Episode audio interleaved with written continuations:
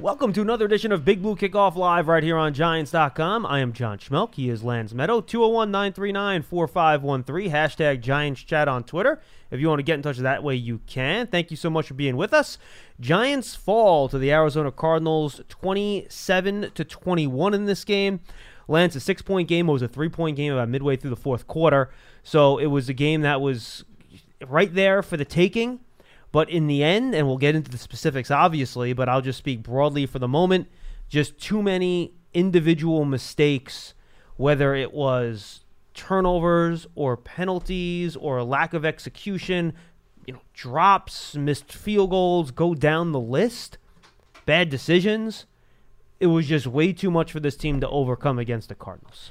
We've talked about this over the last few weeks, John. It's one thing to commit four turnovers against the Washington Redskins and be able to overcome that. Now, part of that is because you also have four takeaways in a game like that. And let's be honest, when the caliber of the opposition changes, how you execute is a big part of the conversation. And yesterday, as you just alluded to, you, know, you could point to a variety of different situations and circumstances as to why this game laid out heavily in favor of the Arizona Cardinals. Now I know a lot of people are going to want to point to individual players and saying that one individual won slash lost the game. I completely disagree with that philosophy. But let's start with a few. The biggest thing out of yesterday's game, John, that jumps off the page is the pressure that Daniel Jones faced throughout the game. Arizona had eight sacks and 12 quarterback hits. Chandler Jones feasted, for the lack of a better term right now to choose, okay? He teed off on that Giants front line and had himself a field day. Had a career high four sacks he had three tackles for a loss, and he also had a forced fumble, which was his fourth of the season. He's an extremely opportunistic player, and you saw why. And the inability for the clean pocket to develop play in, play out, drive in, drive out was a big part of why the offense struggled yesterday. Now, I'll say this, Lance. I thought the protection was good enough until the final two drives. Four of the eight sacks for the Cardinals came on that final drive. Four. So but that it, was when the opportunity was there to perhaps take advantage of the lead. A hundred percent. But if you look at the first three and a half quarters and you went into this game, and I told you, Lance, the Giants gave up four sacks through three and a half quarters, you would have been like, all right, that's not bad. And if you take a look at those sacks they did give up, one of them, that both Pat Shurmur and Daniel Jones spoke about today on the strip sack in the third quarter, was on Jones. That wasn't on the offensive line. He held the ball too long on a screen pass. They had Evan Engram out there blocking Chandler Jones. No one expects him to sit there and block Chandler Jones for three or four seconds. It's designed as a screen. All he's supposed to do is hold him up to give time for the screen pass. Jones didn't want to give up on the play, something that we talked about after he was drafted, something that his coaches have said he had to work on.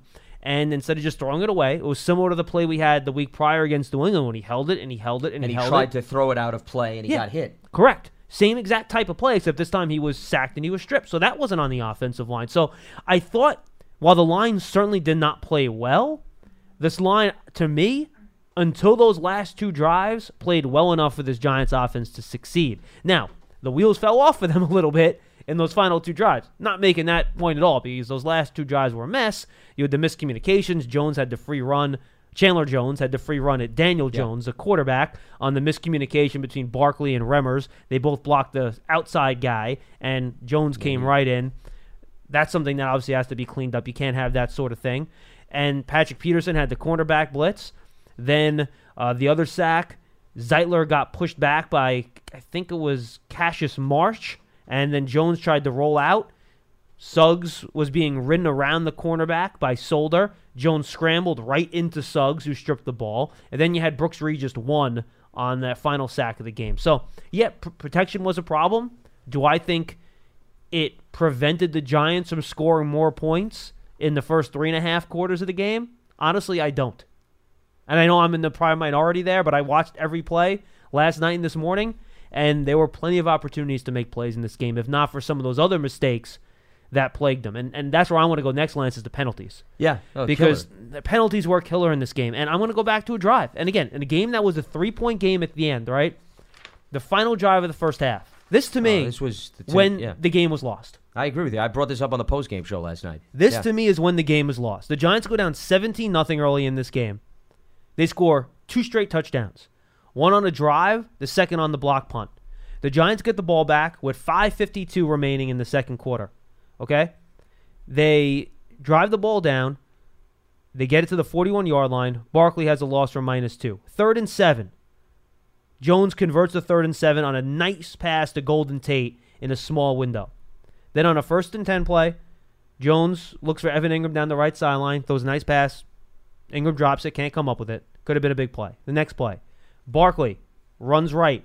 Daniel Jones, uh, excuse me, Will Hernandez holds in the middle of the line. It was the correct call. It was right at the point of the attack. I believe it was Peters that he held, if I'm not mistaken, Corey No, so, Peters. I mean, he was holding it right on the shoulder yeah, pad. he pulled the shoulder Yeah. pad up, easy call, but Barkley runs for 32 yards. That would have got put the ball at Arizona's 17 yard line. Okay, so that's two consecutive potential big plays gone because of execution reasons. Despite that, You regroup a little. you're in second and 20. You get it down to third and 12. Daniel Jones makes another nice pass to Golden Tate to convert a third and 12 with a 14 yard gain. So now you're in business. You're at the two minute warning. First and 10 at Arizona's 37 yard line. You get a short pass to Barkley for six.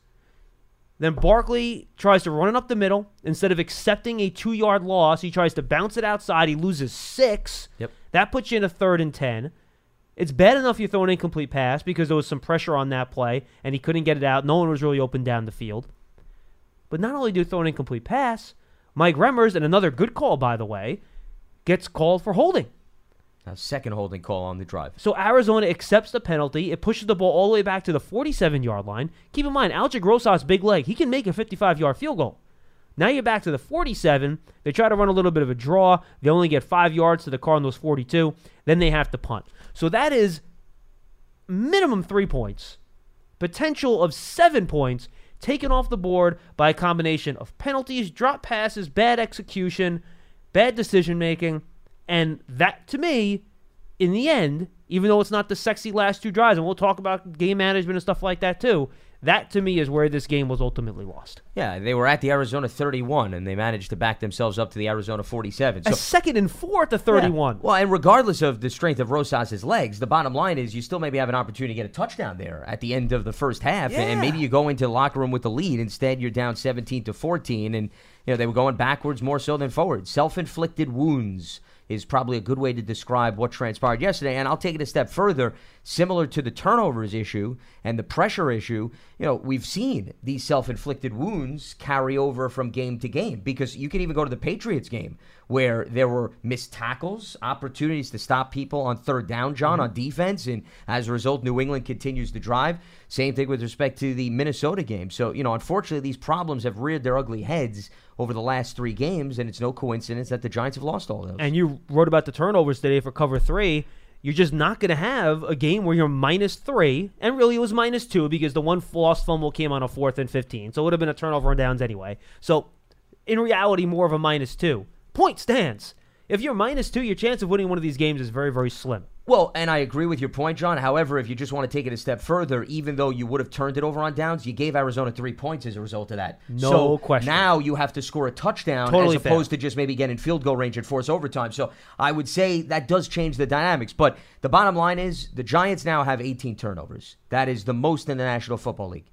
The Giants have a turnover differential of minus 10. That is the second worst turnover differential in the NFL. And you tweeted this yesterday. What is Jones specifically in terms Jones of interceptions in and fumbles? Now that's only in his five starts because remember he lost the fumble in the Cowboys. game. Okay. So I didn't include that, but in the five starts since he took over starting quarterback, he has had right now 11 turnovers. He has seven interceptions and four lost fumbles. But if you want to include the Cowboys game, it's now a total of 12 since he's joined the Giants. And, you know, that's obviously an issue. But to me, it's a bigger issue across the board because the running backs have lost some key fumbles over the last few weeks, not necessarily in this last game. And what's happening, John, is turnovers are killer, no matter how you look at it. But turnovers are 10 times worse when the opposition says, thank you very much, and we're actually going to take it into the end zone. So over the last two weeks, the Patriots and the Cardinals have scored 31 points off of seven turnovers by the Giants. That is huge. Now, let's add to it, John. They also had a block punt, the New England Patriots, okay? So I know that doesn't go down as a turnover. It might as well be. But let's face it. It might as so well be. that's another touchdown. If you really want to be technical, that's 38 points that the last two opponents have scored at the expense of the Giants' takeaways. and in this game, It's Impossible to win games. I don't care how much talent you have on the roster. and Jones's interception in this game, three plays later, 20 yard touchdown run.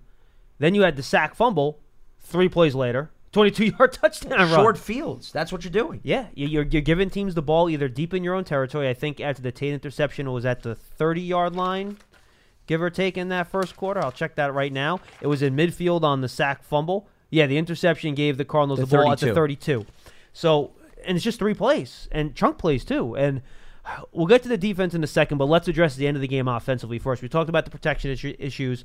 Uh, if you heard Pat Shurmur's press conference yesterday talking about his decision making on the third and 18, the fourth and 15, just to clarify, a pass was called on the third and 18 play. Daniel Jones saw the soft box, moved to a draw play, which, quite frankly, you look at the tape, guys, there's literally four people in the box. That should be a run you can get eight to 10 yards on. You set up a fourth and eight or a fourth and 10 A more manageable. and then you down. go for it. So I honestly don't have that big of a beef with the draw play. We saw the Cardinals on a draw play convert a third and eleven earlier in the quarter, wasn't it? Or third and eight? what was Edmonds it? went untouched. Yeah, and that's what that Barkley play should have been. But the offensive line didn't block it as well as they could have. Pat Shurmur said that today. And after Barkley kind of got tripped up in that third quarter, he had to retape his ankle. I don't think he was cutting as well either in the second half. So you put those two things together. They didn't get enough yards. And then on the fourth and 15, uh, Pat Shurmur stood by the decision last night. Today, he it was more, I understand the criticism of it. He wouldn't quite say he wouldn't have done it again but he was much more open to understanding why going for it on fourth and 15 wasn't a bad I wasn't the best idea. Um, I think our ultimate reaction last night off the off the bat was, yeah, in that you know two timeouts left, punt the ball.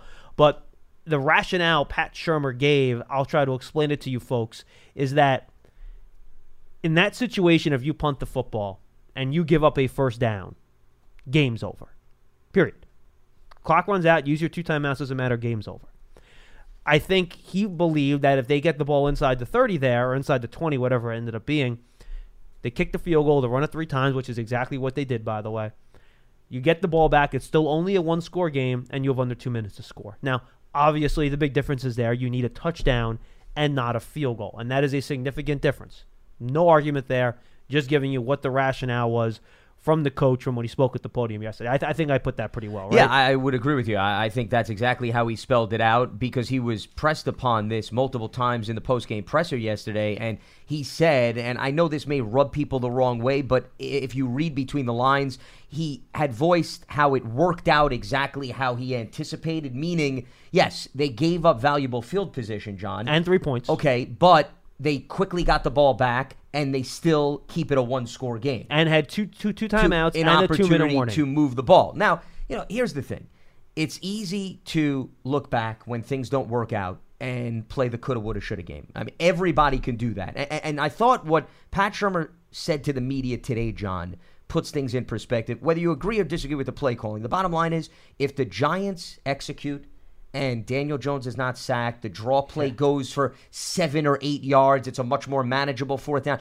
Notice how the conversation we're having today, it, it may not lead to a Giants victory, but we're probably not having to dissect the end of the game and the decision making. Well, yeah. So at mm-hmm. the end of the day, I- this is not an excuse. This is just the reality of the circumstances. When the players don't execute and things don't work out, we then question the play calling and the decision making. When the players execute and perhaps they fall short, you know, then we look at it through a different lens. So today we're looking at it through the lens of the play calling and the decision making as a result of what they set forth with the plays did not work out. The script was not followed to how they anticipated. And if you guys want to call up and complain about that fourth down decision, totally get it. We're not going to argue with you. Call and make your point. We're happy to have you. 201 939 4513.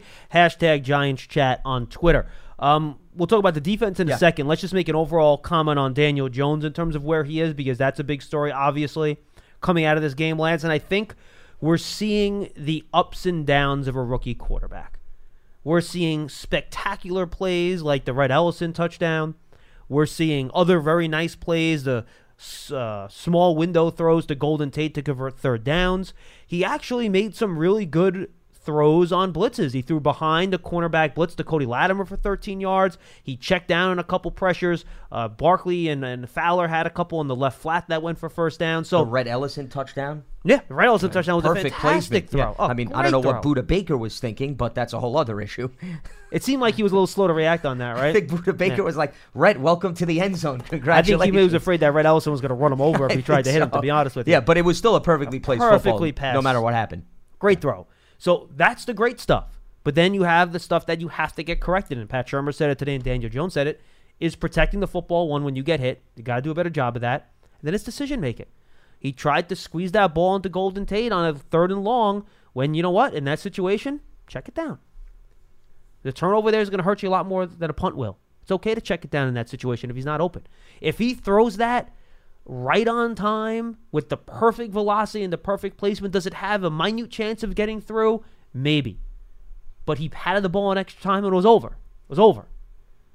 Gave the defensive back an opportunity to come over. And well, then- Jordan Hicks, I should say. Yeah, and then the other The turnover was again I mentioned the similar people had against New England. He just held the ball too long. Once the screen's not there, it's not going to show up. Yeah, Barkley did eventually try to get outside, and if he had another second, could he have got to him? Maybe, but look, just throw the ball at the at, at the feet of the running back. It's an easy throwaway. They never call intentional grounding on a play like that because the screen player is right there. Yeah, he's in the vicinity. Exactly. So just throw the ball away. And he has had situations, not just on that play, other plays too. We've talked about it.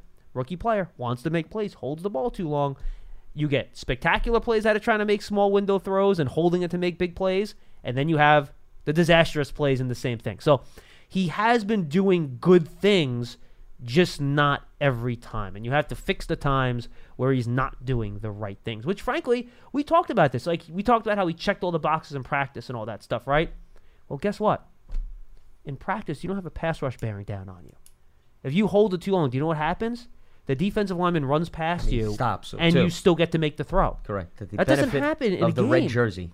And at Duke, what we talk about some of the things with him when things broke down and the play didn't go the way it was supposed to. Sometimes, at the end, he would make some decisions where you're like, "Oh boy, I don't know about that." So, this is all things that a rookie quarterback has to get through in his rookie year, and that's okay. I think for some people, the expectations got so high after he played so well against Tampa Bay Lance Yep. that now you have to understand, folks. Still, the rookie quarterback still going to have a lot of bumps and bruises along the way. Well, and on top of that, after he put some film down, I think other Sure. coordinators and coaches, John, had a better grasp of what they had to deal with in the weeks upcoming. So, you know, that changes too. Just like Not so much running room on a lot of these plays anymore, Yeah, right? well, mm-hmm. because I think they watched the Tampa Bay game, as you just mentioned, and saw him run wild for that seven yard touchdown, and also a number of other big plays at the expense of that Tampa Bay defense, which was playing really good football coming into that game. And they said, all right, well, when we play Daniel Jones, we're not going to let him run wild against us. And I think we've seen some teams employ a spy, some teams shadow him, and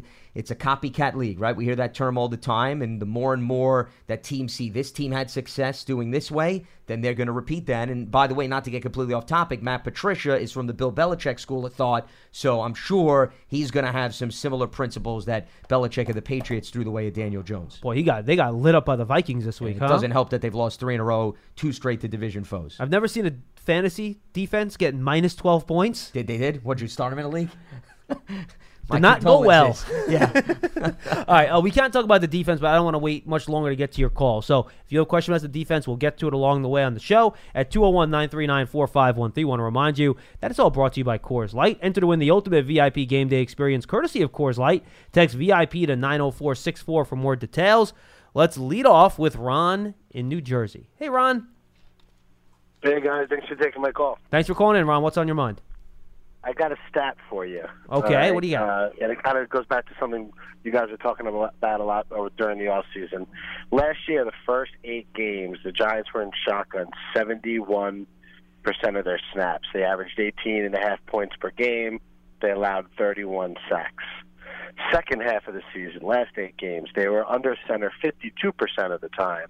They allowed 16 sacks. They scored 27 and a half points per game despite having a, a zero point effort against the Titans. This year, shotgun 71% of the time, quarterback's getting beat up, the offense is not scoring. Why do you think that this team has gone away from what worked for them last year with a very similar roster, if not better, probably with the upgrades on the offensive line? if you look at the first two games with Eli Manning, I believe they were under center a lot more. I think with Daniel Jones heading into quarterback at Duke, he was in shotgun a lot, and he ran a lot of that stuff out of the gun. So I'd have to look at the splits from the first two games to the last three or four, whatever it is, five. But I, would actually bet. them for you. Oh, what do you got for me? They were under center uh, uh, in shotgun 67% of the time. The first two weeks. Remember though, they were also down to Dallas by about you know Right. Yeah. 21 points early in that game too. So game flow had something to do with that.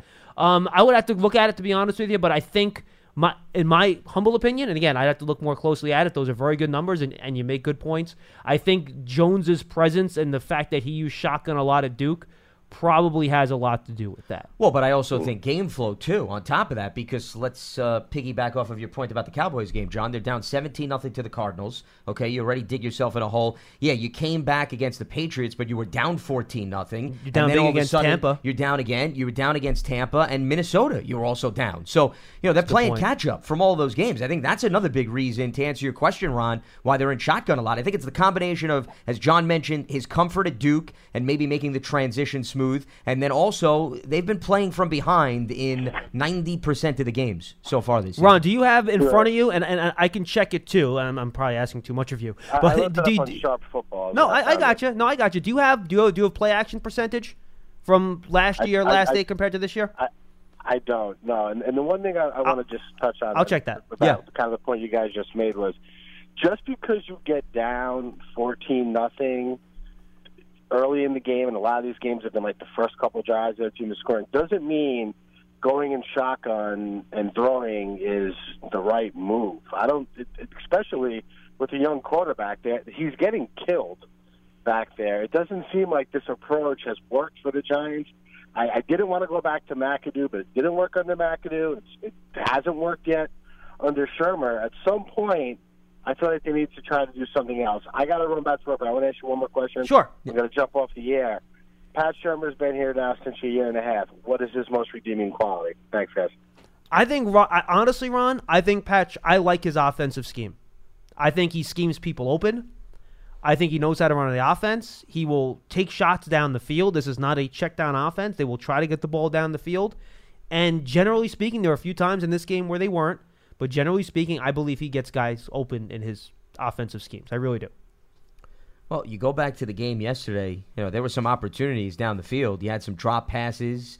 You had obviously some opportunities before all of a sudden the pocket closed, and that falls on the quarterback too, holding the ball a little too long. So, you know, once again, after a game like this, do you say to yourself, was this a loss because of schematics? Or was this a loss because of the lack of execution? And I would lean more towards the lack of execution than perhaps the scheme being out of whack. And you could also go back to some of the previous games, too, against the Vikings and the Patriots. Uh, they have been plagued by drop passes each of the last few weeks. They've been plagued by penalties when they can least afford to have those. That Patriots game, okay, the Giants were knocking on the door in the red zone a few times. And whether it be because of a fumble, whether it be because of an interception, they walked away with no points. So it, it's not the lack and the inability of being able to move the football I would point to as to why the Giants are two and five. It, it's just the conglomeration of mental lapses that are happening when this team can't afford to do that. And, and I go back to the Redskins game.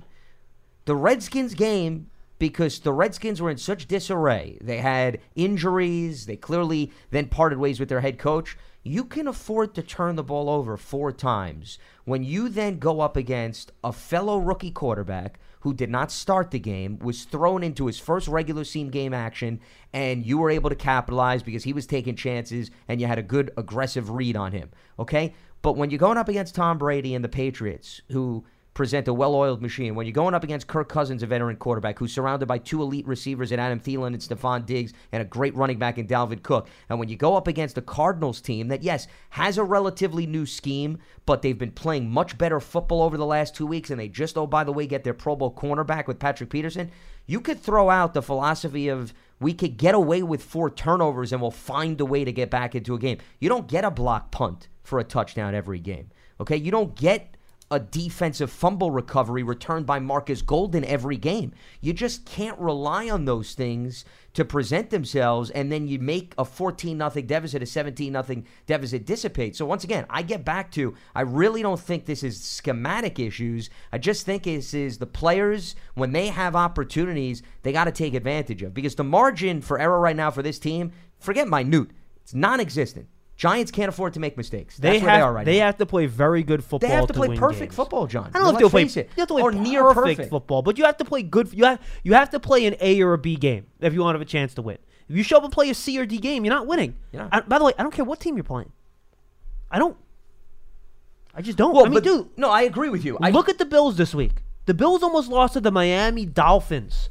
They were down two scores to the Dolphins.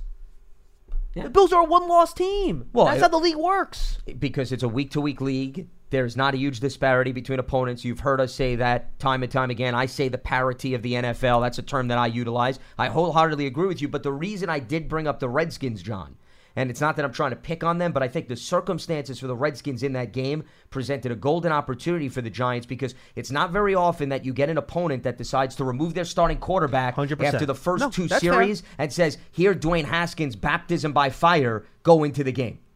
So No, right that I that. think was a great opportunity, and the Giants, to their credit, took advantage. And we've said this all the time: you have to beat up on bad opponents, and to the Giants' credit, they did. But the Cardinals, I thought, was a team that a lot of people were sleeping on, and. I'll go back to a conversation David Deal and I had, John, last Wednesday on Big Blue Kickoff Live. The both of us were pointing out with Peterson's return and some of the defensive playmakers and how the offense was going along, I disagreed with a lot of Giants fans that felt, oh, the schedule is going to open up now and you're getting to the easy section and this is going to be a layup line. Don't sleep on some of these upcoming opponents, including the Lions and the Jets. Okay? That's not how the NFL operates. Showing a little shotgun first half, second half. 69% second half, 63% first half. And I got to do Eli versus Jones too at some point. Uh, I'll figure it Well, out. I'm, I'm, I'm working through call it here. We while you do the mathematics. Eh, I- this is. I'm going to go into a rabbit hole here if I keep doing these sorts, and it, it- it's going to become problematic. I'm getting these off of profile. Thanks, Ron, by the way, for bringing this up. No, we but- really appreciate No, it. but I think I think Ron makes a good point. No, he Because- does. Because I'm we, just we- giving him a because time. we talked about that second half of last year, how a lot more play action, and I was about to sort play action next, and playing under center was advantageous because that's what Eli Manning traditionally has been good at. The difference is that Jones hasn't necessarily traditionally been good at that. And really, I I know people want to go after the offensive line, guys. It's a lot of it is quarterback holding the ball longer than he should. There's a reason. If you look at the pressure rates when Eli Manning was the quarterback, as opposed to Daniel Jones, they're much much lower. It's just that's what happens when you put a rookie in there. It's part of it, and it's okay. You get it. But it's just amazing, Lance. I don't understand when you have a quarterback that's mobile, how you're getting all this pressure. yeah, I don't understand. It's truly remarkable. Yeah, that has been a stunning development to me. The other stunning development is that the defense is just more motivated to play with Daniel Jones at quarterback right now. That's another mystery that I have had so many sleepless nights wondering You why we haven't gotten to the bottom of that. You yet. mean the 13 plays, 75 yard to start the game for a Listen, touchdown? I, don't let the numbers ruin a good story, John. Okay, stop being a party pooper here on this Monday. Okay, All right, let's go. uncalled for. Let, let, us go to Teray in Philly. He's up next. What's up, Teray? How we doing, Teray? Teray going once. I Line- hear something. Line three, McKenzie. Oh, You can put him on hold. There you go. Teray, you there? Oh yeah. Hey, What's up, we Teray? got How are you? Just um agreeing with you guys what you just said about we have a mobile quarterback and we shouldn't be getting sacked like that. Um the problem I have is uh, going back to the last caller uh, about the shotgun. It does seem like we're in shotgun too long, and I think defenses when they look at film, they notice that like, hey, they keep them in shotgun, so we have an opportunity to get to them. And what I think Sherman should do is try some bootlegs, get him moving out of the pocket sometimes. They I mean, do he's do that. And he's just standing back there taking sacks. I mean, eight sacks. That's that's uh, that's that's uncalled for. I mean, the second half he should have had him moving a little bit more. You know, on the run. Uh, make get creative with him. Getting some design runs in there. I mean, eight sacks, man. That that was just crazy. I, I was disgusted with that game yesterday. And far as that third and eighteen, I mean, if I was a defense, there's only one or two things that I know is coming: a draw or a screen. The defense already they, they already had knew it was coming. Uh, no, no, no, no, And- no, and no, no, then- no, no, no, Teray. well- Hold on, hold on. If you look at the tape at the snap, do you know what the linebacker's doing on that play? The linebackers are running backwards, away from the line of scrimmage. So no, they did not know a draw play was coming. Yeah, they were anticipating a deeper throw. Correct. Perhaps. Correct. Nah, I don't know. Dude, man. I watched still- the tape. questionable. I, I I watched mean, the play. You can't just make stuff up and say it's true. It's not true. I watched the tape. I can show it to you. The linebackers Okay, at the snap understand ran. I- I- backwards. I, I, I can beg to disagree, but No, okay. no, no, no, no, no, no, no, no, no, no, no, no, Right. no. You are not begging to disagree. It's a fact. It's a fact. You cannot disagree on a fact. That's what happened on the play. Just because it doesn't fit your narrative doesn't mean it's not a even fact. If, even if the linebackers did run back, they still only got three yards on the draw play, man. Well, because it That- didn't that work. Didn't do nothing. Well, but but, but That that, do nothing. well, but Teray, you're going They based didn't on the result of the only play. got Three yards. Yeah, and, and Teray, I'm not yards. Teray, I'm not disagreeing with you. you but you're you're basing that on the result of the play. What John is explaining is if you go before the play happened, based on the alignment of the Arizona defense, and what Pat Shurmur was even explaining with the two shells and the opportunity with four guys in the box for then. Daniel Jones to make the right decision to say, hey, there's room for a running back to maneuver. Let's take the opportunity, get maybe seven or eight yards, cut the yardage and the down and distance in half, make it a more manageable fourth down. You can understand that logic. You're frustrated because they only got three yards. And that's fair. And I get it. That's No, fair. I get it. I'm not frustrated just because of the three yards. I'm frustrated that they didn't even get the first down. Well- they didn't even get close to nothing. They only got three yards. yeah, And wh- then you which means the result. You know, That- fourth and fifteen, and it, it just didn't make sense. I mean, that's just my opinion. It just didn't make sense. We got more you. thing, because I know you guys got to go. No problem. My opinion is Shurmur's he's a good coach, but I think he's inconsistent in his play calling. How so? I mean, I, that's just my opinion. How so? And if it was if it was me and I was in the front office, I would try to turn the hands over to Mike Shula. Let's see what, how he do play calling. What's your I- problem with the play calling opinion. specifically, Trey? What What's inconsistent Just- about it? What don't you like? I just think he can be more creative with the players he has. If you're going to let Daniel Jones, if you feel as though he's comfortable in the pocket and shotgun, you know defense is going to see that on film. Try to get creative. You got to switch things up. Make it make it look different for the defense. Make it harder. Make different looks for them. I mean, they just sitting back there, They're just Say more hammering the guy. Okay. Get him on a run. Get, cre- get, get, That's what I thought. just want to see a little bit more creativity. Got it. I mean, uh, a little bit more design runs, and that, that- that's all. Just thanks for taking my call. No, thank All you, right, Trey. Trey. Oh, Appreciate the phone call. Always good to hear from you. And again, folks, you can call and call with opinions, but but just you know, don't try to tell me players did something on a play when when when they didn't. So Well, John, you know what this is going back to? It- It's, it's a little bit of what we were just talking about. I think. Mm-hmm. and again, he was right by the way. It was not an effective play, Yeah, but well, doesn't mean it wasn't the right thing to do. Yeah, Correct. Mm-hmm. and and that's why there's a difference between being frustrated over the result of a play, John, Correct. versus being frustrated based on what you thought the defense provided, which was the complete opposite. But when I listen to that phone call and I hear things about they got to be more creative, I'm thinking back to the Tampa Bay game, right? Because we saw him roll out, John, right? That beautiful pass that he threw to Darius Slayton, that was off him rolling out, getting his feet set barely with pressure in his face, and giving Darius Slayton a perfect pass to get down right at the goal line. And, we saw some of the designed opportunities where Daniel Jones was able to take it himself. But this goes back to what worked against Tampa Bay could very well be in the game plan again, John, against Minnesota and against New England. And then New England and Minnesota say, not so fast. Okay, because we're going to have a linebacker ready for Daniel Jones when he's about to come out off the edge. well, and we actually saw that against Minnesota when they tried Anthony to roll out Barr, against them. Anthony Barr was on 100%. Daniel Jones, okay, as if he was a glue stick. I mean, he was with him every step of the way. There was a play where Daniel Jones was coming off the edge and Anthony Barr was right in his grill. Uh-huh. So that's what I go back to. What you saw in the Tampa Bay game, and everybody was enamored, and I understand that there was a lot of excitement. To expect then defenses to not respond to the level of execution of Daniel Jones is just being naive. And that's what happened. They then said, we're going to take away those options. And now you're not seeing as much of that because they're accounting for Daniel Jones's mobility.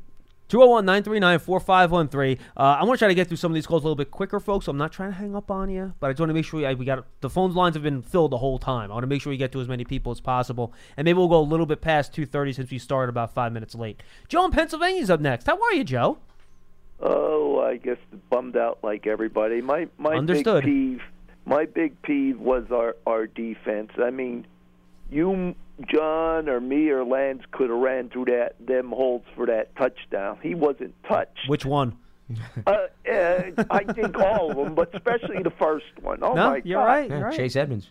I, I, I, I, that I don't understand. I mean, the defensive line were, were, were our defensive ends playing that wide for containment on the quarterback. On, on, on, on, on the first play, Joe, on the first Edmonds run, Ximines got caught inside, and the two the defensive back and safety got blocked out towards the sideline and then the Arizona blockers were able to get to the second level and prevent Peppers from getting over from the weak side. Uh-huh. So it was blocked really well, but Ximines did not set the edge well on that play, and Pierre got sealed too. On the one up the middle, Bethea had the chance at a solo tackle. He bounced off Edmonds. And actually, if you look at the tape on that, Peppers gets pushed right in the back by the center Shipley. It should have been an illegal block in the back penalty that wasn't called. And then on the final play, I'm trying to remember on the I don't remember offhand on the final play exactly what happened, but but those were at least two of the runs. Right, and some of them third and longs, but but but he wasn't touched. Uh, honest to God, that's what I says we could. On the first one, he wasn't. Yeah. That that that was disgusting. You, you Yeah, know, I get and it. we played we played against you know uh, Minnesota's defense and New England's. You know, they I, I thought our our offensive defensive lines played much tougher in them games than this one. It, you know, and and our pers- personnel. That was the key. They set the tone, and, and uh, their quarterback and them never had to really make a play. You, you know what I mean? They, they, there was no pressure on them. It was always on us, and we never got over the hump to get the lead in that game. And and, and really, that was the key. Uh, and, and it was uh, sickening, you know. And I just don't understand that. So. Uh, the the play on uh, Jackrabbit was that that was that uh, uh, The pass Uh, interference you're talking about?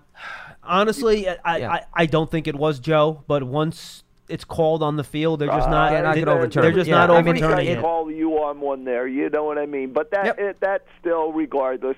I says in all our turnovers and everything else, it was it was the tone set by the defense and the offense, and that we never got over the hump. No, I think that's So, fair, Joe. Appreciate the Uh, call, it's man. Just uh, disgusting. Hopefully, we uh, you know move on. The only thing I could take, I'm happy. My Yankees lost. Uh, the Giants lost. The Eagles lost. So that's the only thing I could Man. take there. I Thank appreciate you. it. Bye. One Thank way you, to look Joe. at it. I mean, Good in, stuff. in fairness, though, another NFC East team won as a result of the Cowboys losing. Good so point. I don't really think it's a win situation there. But anyway, And, and and I think Joe made a good point because we didn't talk about the defense, Lance. The first three possessions all ended in scores. Now, one was a short field, just 32 yards, sure, but a 13 play, 75 yard to start, 75 yard drive to start the game, two or three on third down, one of one on fourth down, and they kind of just marched down the field. And then, frankly, I I know the defense did better in the second half. They only allowed one short touchdown drive to three for 36, but the Arizona Cardinals, once the weather got bad, they also kind of put the offense in a safe a little bit. Do you know how many passes Kyler Murray threw in the second half? I don't know offhand, but uh, it doesn't seem like he only threw for 104 yards in the game. So If I'm not I mistaken, can't imagine. He. Let me just look at it real quick. I mean, he ran So, 10 times, I know. He was 12 of 17 in the first half of this All game. right, so then he threw it four times then in the second half. two of four. Two or four. now the Giants defense did a better job stopping a run, and they did a better job. They tried some of those misdirection screen plays and stuff like that, and they shut those down. But they really, they're like, look, we have the lead. We trust our defense, and they put the game in a safe offensively. And they said, look, we're going to make you guys beat us. Well, this game played out as close to perfection for the Cardinals as they could have asked for because let's look at it from the elements coming into the game. I thought it was a bit of gamesmanship on the part of Cliff Kingsbury when he came out and said on Friday if they were playing a game, David Johnson wouldn't have been able to play. Those were his exact words. I thought it was response to what Pat Shurmur was doing with Saquon Barkley. I thought it was, you know, let's see who can catch somebody off guard. And then I went back and I listened to what Cliff Kingsbury said after the game, and it appeared David Johnson, honest? yeah, was very shaken up leading into this week, and they wanted to rest him up. Uh, DJ Foster, another guy who was out of the backfield, was banged up too. They lost him late in the week in practice, and their plan was Chase Edmonds going to be the guy, and they'll use David Johnson in an emergency circumstance. So, John, you couldn't have asked for a better circumstance where Chase Edmonds is running one big chunk after another. They get the 17 nothing lead, then the rain starts coming down, and you don't want to put your quarterback in a precarious spot where he's got to throw it 30 to 40 times because that could lead to turnovers. So, like I said, this worked out perfectly for the Cardinals. They jumped out to a big lead. Their backup running back flourished, and they didn't present their quarterback with a very tough scenario.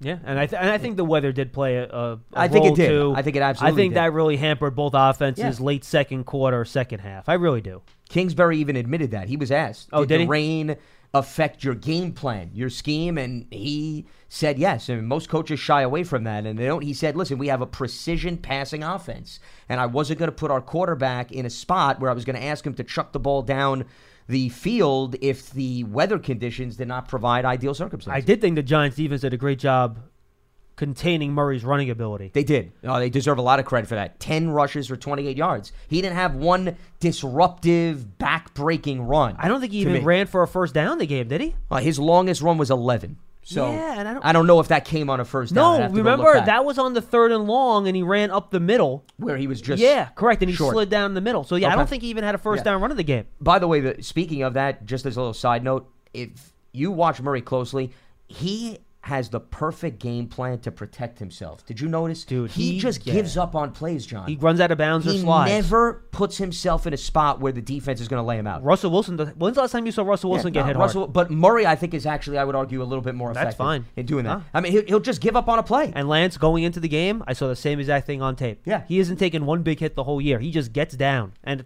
you know what? When you're five eleven and like two hundred pounds, that's what you're better do. Absolutely. Yeah. I mean, listen, I know from experience. How do you think I kept this frame in place for all these years? Yeah, you know those you know hard hitting broadcast booths. You have to really watch out for yeah. your blind Those side up bumper there. cars, too. Yeah. Big, Big Blue Kickoff Live is presented by Coors Light. Enter to win the ultimate VIP game day experience, courtesy of Coors Light. Text VIP to 90464 for more details. Let's go back to the calls and say what's up to Marco in Connecticut next. Hey, Marco. Hey, John. Hey, Lance. What's up, buddy? How we doing, Marco? Um, I got I got a question. I'll ask you right at the end, but a couple quick points. Sure. Um, so I'm, I'm just going to vent a little bit. Um, Sure. Golden Golden Tate. Um, here, here's the thing about Golden Tate. I didn't know much about him besides his like yards after the catch stuff uh, that he you know led the league and before he came to the Giants. Uh huh. Um, I don't need like here's here's I'm just I'm venting. I, to Golden Tate, you were gone the first month of the season. You backpedal into the end zone against New England to score a touchdown. Every catch he made yesterday, he had to get up and do something. We're getting beat 17 to nothing. I was beyond frustrated. I don't know if that's something he's going to continue to do. every time he Makes a but it, it's really a joke considering the way we're playing. Okay. Um, what's next? First, first thing. Second thing. Um, You can hit that later. Yeah.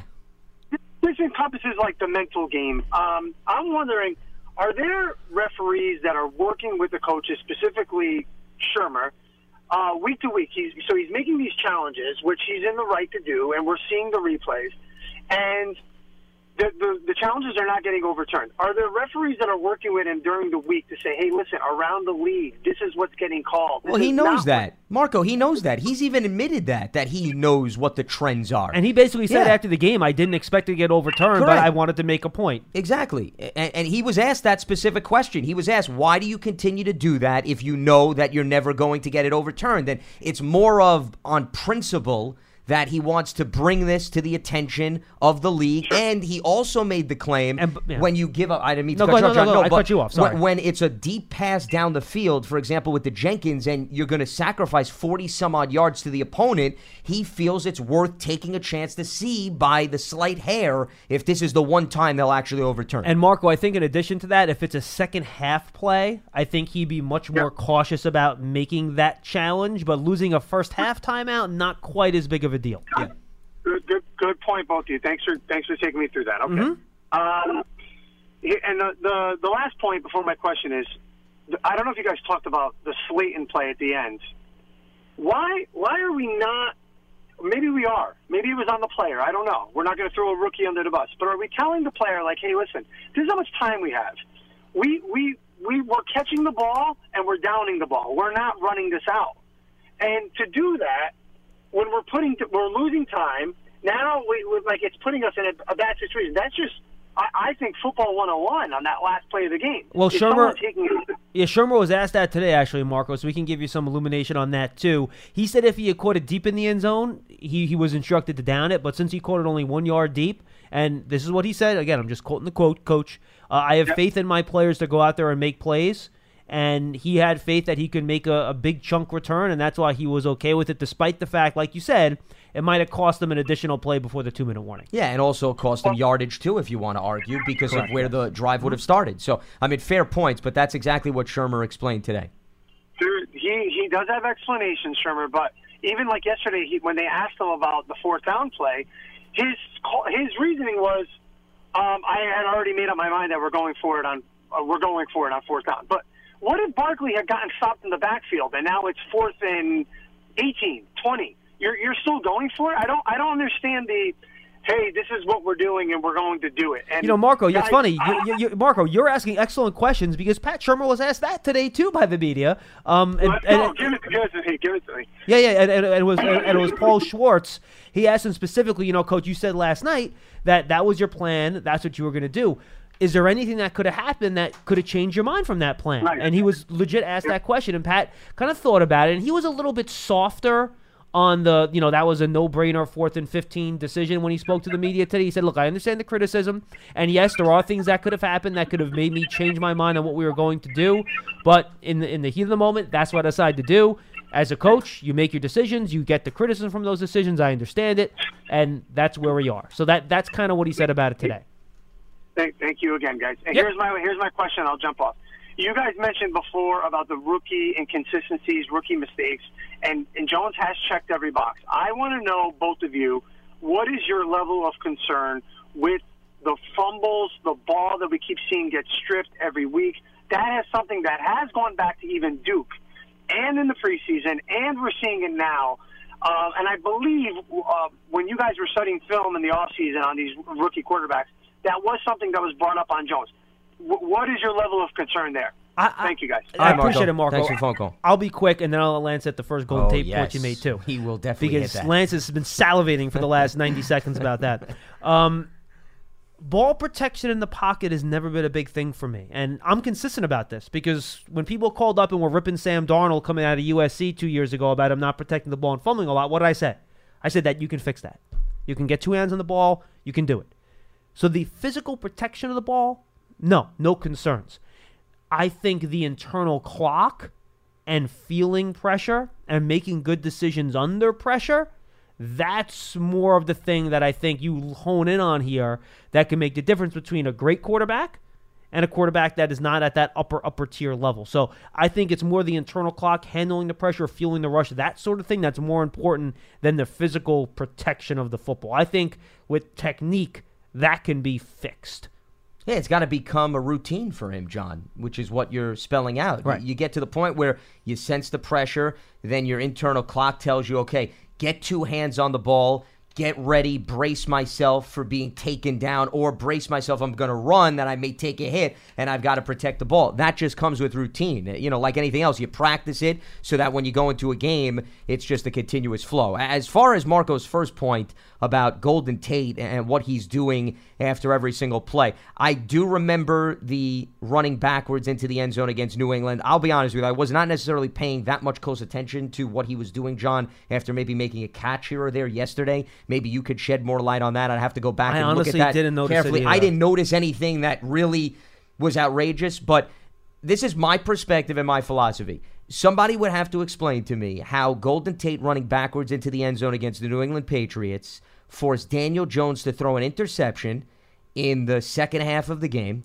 and force the Giants to be shut out in the second half of the game. If you can correlate those two, then I am totally fine with hearing you out why you get irritated. I'm not just pinpointing this on Marco or Les Cole. I'm talking about anybody that has an issue. I want to know how those are synonymous with one another because until somebody can prove that to me, it is not a crime to showcase emotion. These are human beings, okay, putting their bodies on the line enjoying themselves and playing a professional sport, which is part of sports entertainment. They want to celebrate after getting a first down. They want to celebrate after getting a sack. I've got no problem with that. It reminds me of, not to go off on a complete tangent. Here we go. And I know John is very passionate about this subject too, but it reminds me of, because I know we've got a lot of Yankee fans too that are Giants fans. For anybody that wants to get all worked up over Aroldis Chapman's facial expression after he gave up the home run to Jose Altuve is in the same boat as people that are complaining about Golden Tate running backwards into the end zone. Correct. When is it a crime that he doesn't show his frustration in the manner that you want him to? It's not.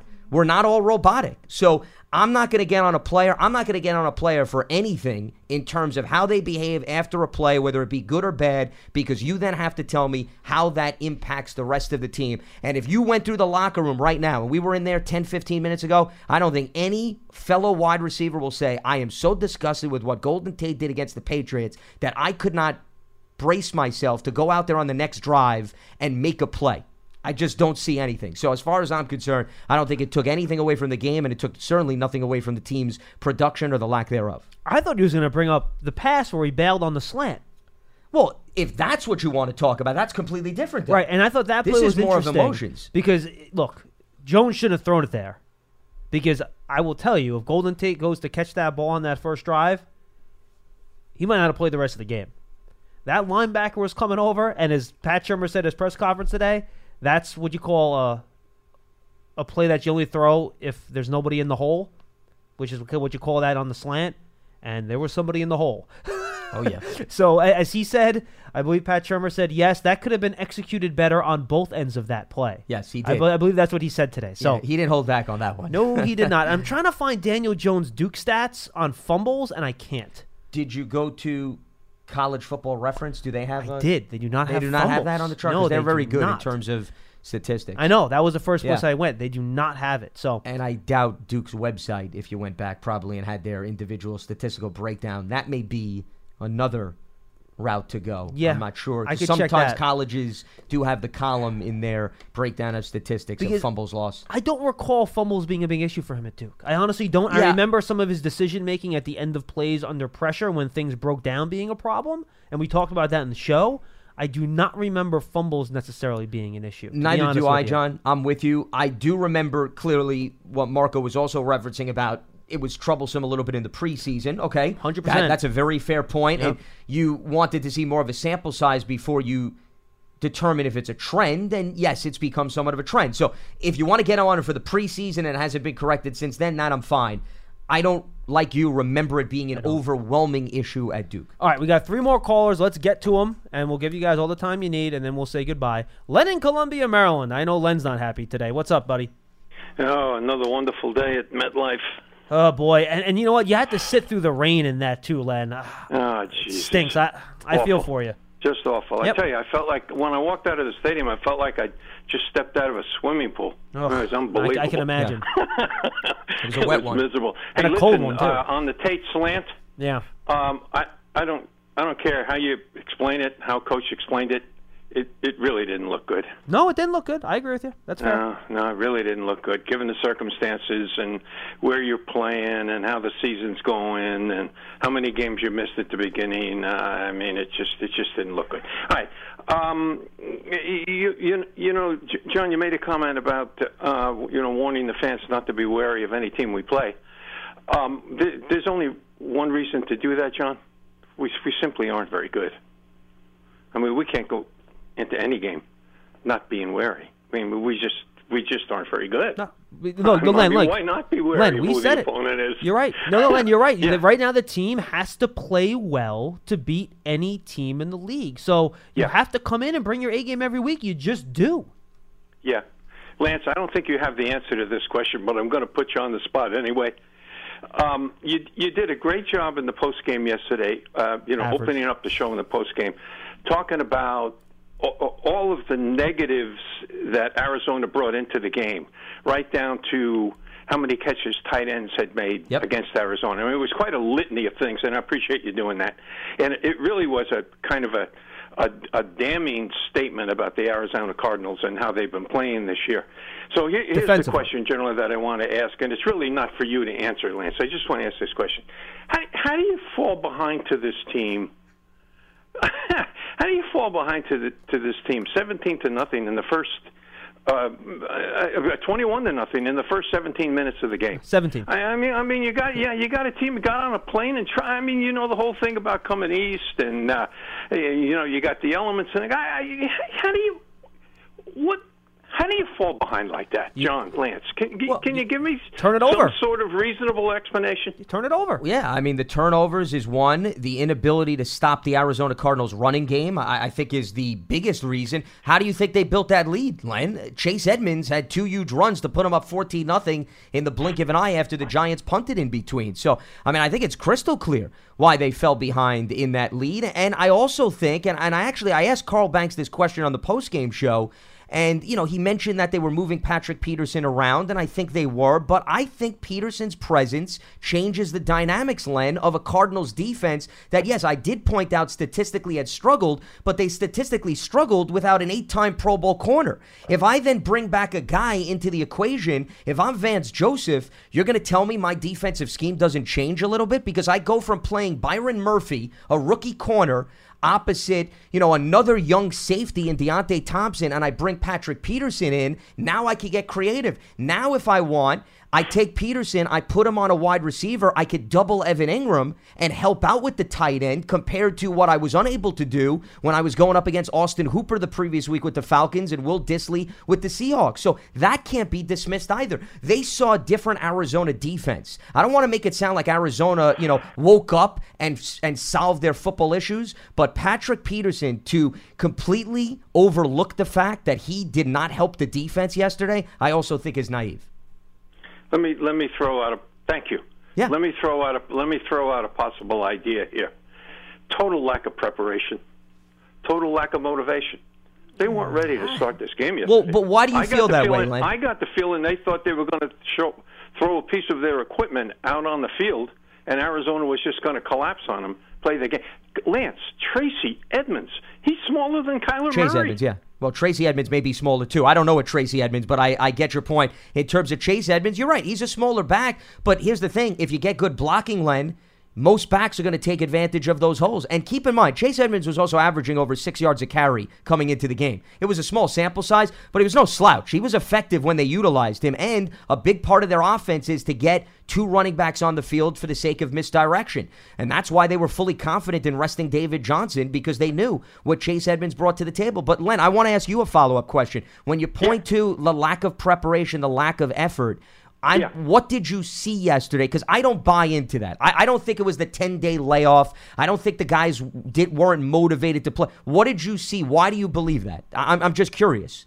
Why do you think that that was the Okay. reason why they lost to the Cardinals yesterday? You, we we could we could go we could go back to the tape and maybe prove Joe from Pennsylvania wrong, but I think all three of those runs he went in untouched. No, no. Uh, Well, the, what- the first one, I mean, was definitely the, the other. I, yeah, I mean, the other two, Antoine, right, the Antoine Bethune three- missed the tackle three on one runs, of them. So three runs of twenty or more yards for touchdowns from Tracy Edmonds. I don't care what he's averaging, and and watch the defensive backs on those plays. Watch DeAndre on a couple of those plays. Just watch DeAndre He on a couple blocked. of those plays. He got blocked. Okay, huh? He got blocked. Lack of effort. I'm calling him out. I'm calling him out right now. Lack of effort. We're not though. Just for the record. Stick your nose. Stick your nose in the play. Stick your nose in the play. Make a play. It looks like it's not in his job description. Run protection is not in DeAndre Baker's job description. Thank you, Len. He, I mean, he, he, w- let me, let me. Can I say one more thing, John? Really fast. Yeah, real, real quick. real quick, real quick. With the kind of quarterback, for whatever the reason, for whatever the reasons are, for the kind of quarterback production we got yesterday, we can't win a game. It was a. I- You give me all the reasons, all the reasons why it occurred. I'm not blaming. I'm not blaming Daniel. You can't look at that production and think you can win a football game. Len, I will say this, and thank you for the call. I think Thanks, Okay. Len. I will say this: if your quarterback turns it over three times and throws for 220 yards and gets sacked eight times, I think it's probably hard to win a game. I think that's fairly straightforward. Is that fair? I think that's very fair. And again, that doesn't mean all those things are the quarterback's fault. Of course. because his production is dependent on a lot of other people playing well.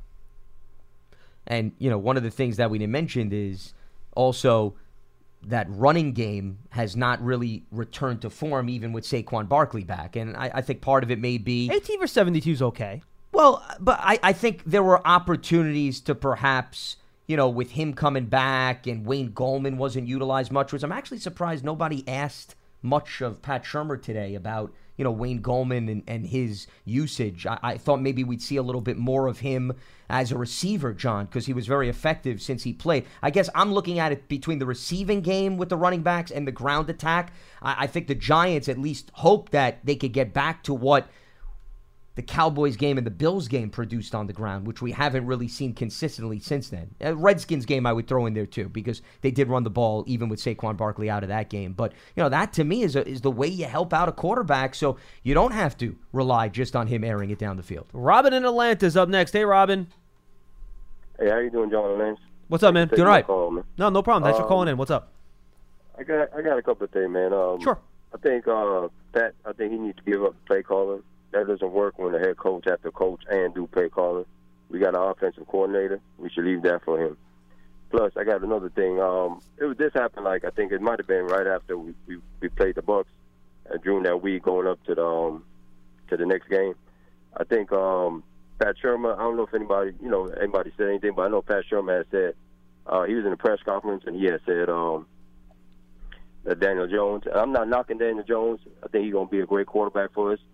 It, uh, I know he has said that uh, Daniel Jones and it, some. You know, I, I don't really like when a head coach has to say something like that. You're the head coach. You're actually supposed to be the smartest guy in the building. He has said Daniel Jones is the smartest guy in the building. He's actually smarter than me. I don't know if you guys can remember recalling him saying that. Yeah, he's been extremely complimentary. Yeah, Daniel Robin. Jones. I, I I think that's just a, a coach saying things that you know, or you know, just trying to be complimentary with the player. I don't think he's look. If, if you want to talk about encyclopedic knowledge of football, Pat Shurmur's a smarter football guy than Daniel Jones. He's been doing it for thirty more years. I think he's seen slightly a little bit more football. You know than what I mean? Jones. Yeah, but that's uh, you know, you, you can't have like a head coach saying, you know, you, you're supposed to be pretty much the smartest guy. Yeah, you know, but well, building. but Robin, I think you, you're reading too much into the phrase. I, I guess is what we're saying. You, he was complimentary of him, and, and some of those things are said with slight hyperbole and exaggeration to just display how impressed he's been with him, even though he's still a relatively young quarterback. I, I don't think if you truly had a heart-to-heart conversation with Pat Shurmur, he was admitting Daniel Jones knows more about football than he does at this stage in his career. Once again, I, I think you're reading way too much into that statement. Oh, okay. Maybe, maybe, maybe I am, but you know, I, I don't. You know, it's my my opinion though. But you know, I shouldn't want to hear that coming from you know our head coach. You know. I hear you. I got it. I mean, once again, I, I don't, I don't think it was uh, a negative reflection on Pat Shurmur. And appreciate the phone call. Thanks so much for All right, thank weighing you, in. Robin. You- You got it. I I think once again, he was asked a question about, and he's been asked about this constantly. You know, does your feelings of Daniel Jones, does your confidence in him change given his recent struggles in terms of ball security? And once again, Pat Shurmur has always said he's a fighter. He's battling. I like what I'm seeing. We've just got to get better. And one of his answers to that, I distinctly remember it being how he's an extremely intelligent, smart guy, and he's the smartest guy in the room. And once again, that, that was not Shurmur taking a knock at himself from a realistic standpoint. It was just being complimentary of his quarterback and saying that he's got a strong head on his shoulders, even though perhaps things are not always going his way. All right, I want to just go back to our first call very quickly, and I apologize for going long. He You talked finished about the mathematics? I I did some. I tell he- you, it's always impressive how you can balance hosting a show, co-hosting a show, I should say, or let's not give you full credit, and also I'm carrying the load, taking through mathematical. Well, you know, listen, I put a lot of weight on my co-host shoulders, so maybe we'll give you some slight credit. But go ahead, yes. Um, just talking about, and, and I'll get to play action stuff in a second, but I'll throw this at you. In terms of shotgun and being under center, and this is kind of what I referenced. Under center, Daniel Jones is 22 attempts, completed only 11 passes, 96 yards, and two interceptions. Sacked three times. Shotgun, 96 of 153, 63%, six touchdowns, five interceptions, um, 6.8 yards per attempt, and under center he was just 4.4 yards per attempt. So he's performed much better under shotgun than he has under center, and I believe, doing my quick math here, he actually has a higher sack rate under center than he has in shotgun. He's been sacked 15 times at 153 attempts at a shotgun, which is about 10%, right? I'm doing my quick math. Yeah. Three sacks and 22 attempts under center, which is one of every seven. So, which is that's what, like, what, 18%, give or take, something like that, Yeah, ballpark. 17%? Uh, well, more like 16. But, so he actually has a higher sack rate under center than he has under shotgun. So, while yes, based on the success end of last year, you want under center more, for now at least, Daniel Jones has performed better under at a shotgun than he has under center. Yeah, you said what? He had five interceptions out of shotgun, though. Yeah, but you say? but but but no, it, I know you have it- to take into consideration the pass attempts. Right, though, so he the has number of pass five interceptions Yeah. and 153 attempts versus two interceptions in 22 attempts, Okay, much smaller sample size on the uh, under center, and a much of things. smaller Yeah. interception percentage rate under shot. Yeah, rate. It's all relative correct. to the amount of pass attempts. It's Bingo. not the volume just alone. Yeah. And so I'm trying to find. I'm looking for play action percentage. too. Okay, I do have that here. Let me look that up really quick for you. In terms of play action percentage this year, the Giants are ranked 21st. Oh, actually, I gotta uncheck the play action button to make that actually work and make sense.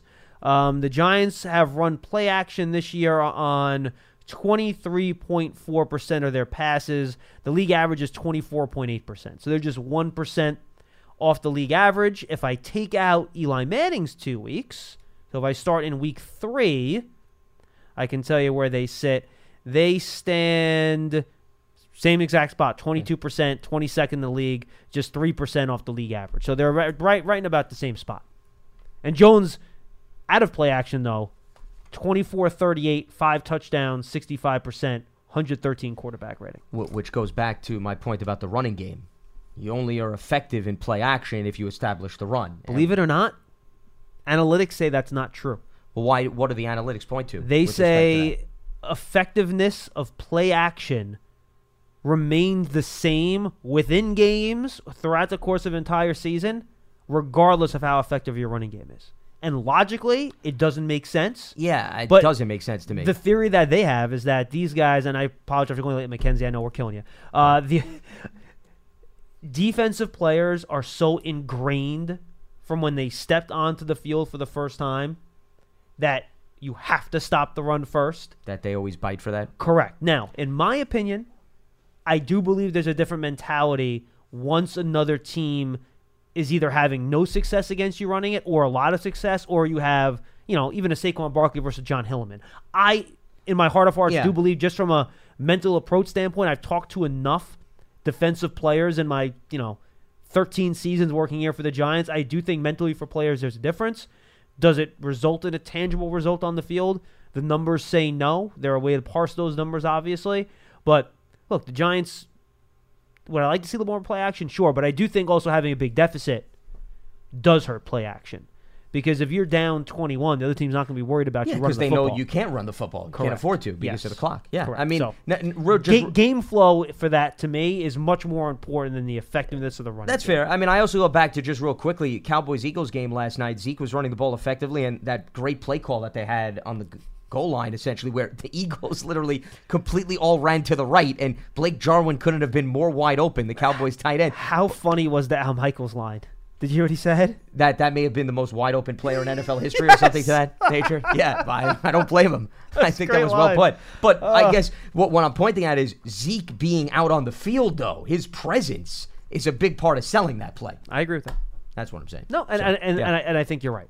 But yeah, could you maybe do a little more play action? Sure, but I think the shotgun under center thing last year, Eli was a better player under center than he was under shotgun. Jones has not been so far this season. And again, I think that probably goes back to the fact that he was in shotgun a lot more under Duke. But Ron, your point in the first call, let us wrap it up all the way. There the you go. end. See, it show comes full circle. It's a thing of beauty. And it was also presented by Coors Light. There you go. We even tie that in. Yes. Enter to win the ultimate VIP game day experience courtesy of Coors Light. Text 949. I'm sorry, let me try that again. Text VIP to 90464 for more details. For Lance Medow, I'm John Schmelk. We're back tomorrow at 1.30 for more Big Blue Kickoff live on Giants.com. We'll see you then. Adios. Have a good one.